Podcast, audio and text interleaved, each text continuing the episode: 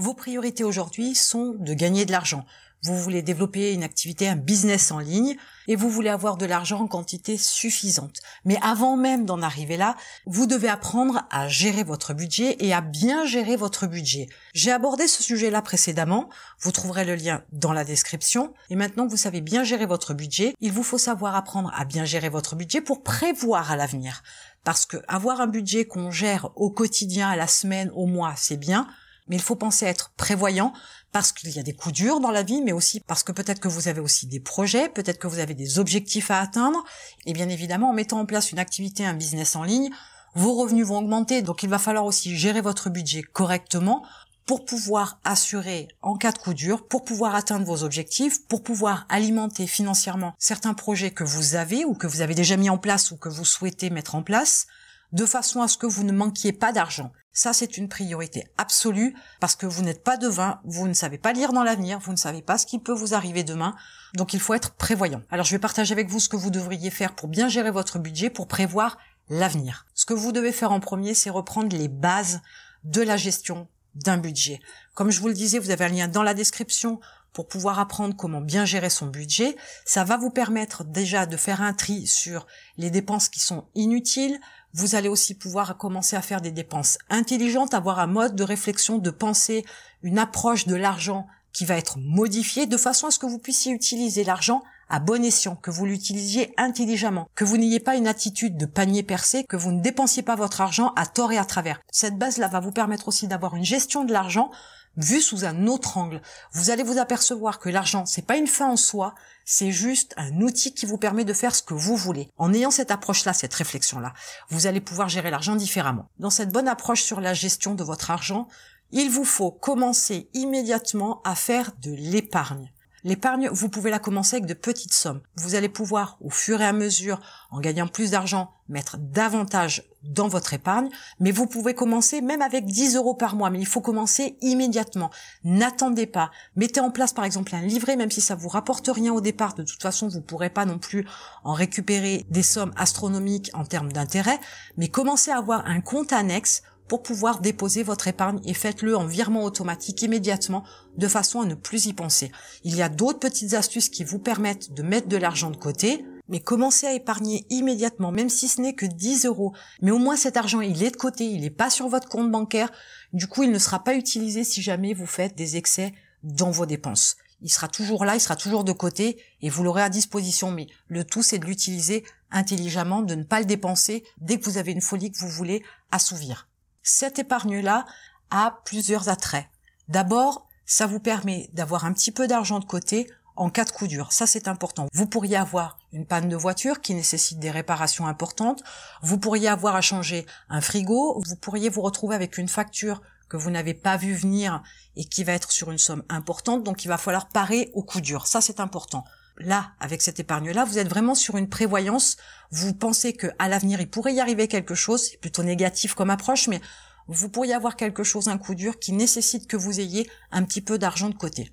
L'autre intérêt de l'épargne, c'est que vous allez pouvoir commencer à gérer votre épargne pour pouvoir passer au cap supérieur, c'est-à-dire penser à avoir de l'avance en termes de budget si jamais vous devez perdre votre emploi ou si jamais votre business ou votre activité avait un coup dur on ne sait jamais ce qui peut arriver. Vous pourriez par exemple avoir un piratage de votre site qui plante votre site et qui vous fasse perdre des centaines, des milliers d'euros et qui fasse que du coup bah, vous aviez un mois difficile puisque vous n'avez pas les revenus que vous aviez le mois précédent, par exemple. C'est un exemple parmi tant d'autres. Ça peut être aussi le marché qui peut évoluer. Ça peut être un problème d'économie générale. Mais ça vous permet de commencer à mettre de l'argent de côté. Si jamais il y a un souci dans votre activité, s'il y a un problème concernant les revenus que vous avez tous les mois, vous pourriez assurer plusieurs mois le paiement de vos factures, votre quotidien, sans que cela vous pose un problème, sans que vous vous retrouviez à la rue parce que vous n'aviez pas l'argent de côté. Dans un monde merveilleux, il faudrait avoir un an de budget d'avance, un an de frais d'avance, 12 mois pendant lesquels vous pourriez payer toutes vos factures et n'avoir aucun souci d'argent, même si vous n'avez pas d'activité, même si vous n'avez pas de revenus avec votre business. 12 mois, ça paraît énorme. Le minimum serait d'avoir au moins 3 mois d'avance, mais je parle de 12 mois d'une année. Pourquoi? Parce que suivant le coup dur que vous avez, suivant la problématique que vous rencontrez, peut-être que ça peut se résoudre en un mois, peut-être deux, peut-être trois. Mais ça peut être aussi plus. Peut-être que le coup dur que vous allez essuyer va faire que psychologiquement aussi vous aurez beaucoup de mal à remonter la pente et que peut-être en trois mois vous n'aurez pas passé le cap. Peut-être qu'il vous faudra six mois. Et six mois pour passer le cap d'un coup dur, d'un événement qui peut être tragique, qui peut être difficile à absorber, sur lequel vous avez du mal à remonter la pente, et eh bien du coup, le fait d'avoir un an vous permet de prendre le temps de vous remettre du coup dur, vous permet de prendre le temps de vous ressaisir et de repartir sereinement. Imaginez que vous ayez quelque chose, peu importe ce que c'est, mais que vous ayez une perte de revenus et que vous ayez du mal psychologiquement à assumer vos problèmes d'activité ou l'économie ou un décès, peu importe le problème. Savoir que vous avez 12 mois d'avance va vous permettre d'être beaucoup plus serein dans votre tête, de pouvoir vous détendre, vous poser, réfléchir et repartir. Si vous êtes dans le stress parce que vous avez uniquement un mois d'économie d'avance, la tension supplémentaire, en plus de l'absorption du coup dur, ça va être compliqué. Pas tout le monde est capable d'être réactif, pas tout le monde est capable d'être proactif, pas tout le monde est capable de pouvoir passer outre ses problèmes et continuer à avancer, d'être motivé et de repartir sur de bonnes bases et de relancer la machine et de repromotionner ou de recréer un business. Donc pensez que vous n'êtes que des humains, vous n'êtes pas des machines, on ne peut pas appuyer sur le bouton pour passer d'une situation à l'autre. Donc faites tout ce qu'il faut pour pouvoir mettre cette épargne de côté et assurer le minimum vital dont vous avez besoin chaque mois pendant 12 mois. Ça va vous assurer aussi une certaine sécurité dans votre tête. Ce sera beaucoup plus simple pour développer votre activité. Après avoir géré l'argent qui rentrait, après avoir épargné, donc pris dans le surplus de votre budget que vous n'utilisiez pas, en prenant cet argent-là et en le mettant de côté pour votre épargne. Vous allez passer à une étape suivante qui est celle de créer des revenus passifs. Vous allez faire entrer davantage d'argent. Bien évidemment, c'est aussi un peu dans le but d'augmenter votre épargne. Mais pas que, j'en parlerai après. Vous allez donc commencer à mettre en place des revenus passifs. Peu importe comment vous allez le faire, il y a de multiples possibilités de créer des revenus passifs. Le principe de ces revenus passifs-là, c'est de ne pas piocher dans l'épargne pour investir mais plutôt de créer des systèmes, de saisir des opportunités, de créer des business qui vont vous permettre de générer des revenus passifs. Alors des revenus passifs, vous avez par exemple la vente d'e-books. Là, vous pouvez tout à fait créer des e-books et les vendre. Et comme ça va se vendre de manière automatique sur des différentes plateformes, que la livraison de produits numériques va se faire très facilement et très simplement, vous allez pouvoir créer des revenus passifs. C'est un exemple parmi tant d'autres, il y a d'autres possibilités de revenus passifs. Ces revenus passifs-là vont vous permettre donc, un, d'augmenter votre épargne parce que c'est un revenu supplémentaire de votre activité ou de votre business. Donc ça va rentrer directement dans l'épargne pour une partie.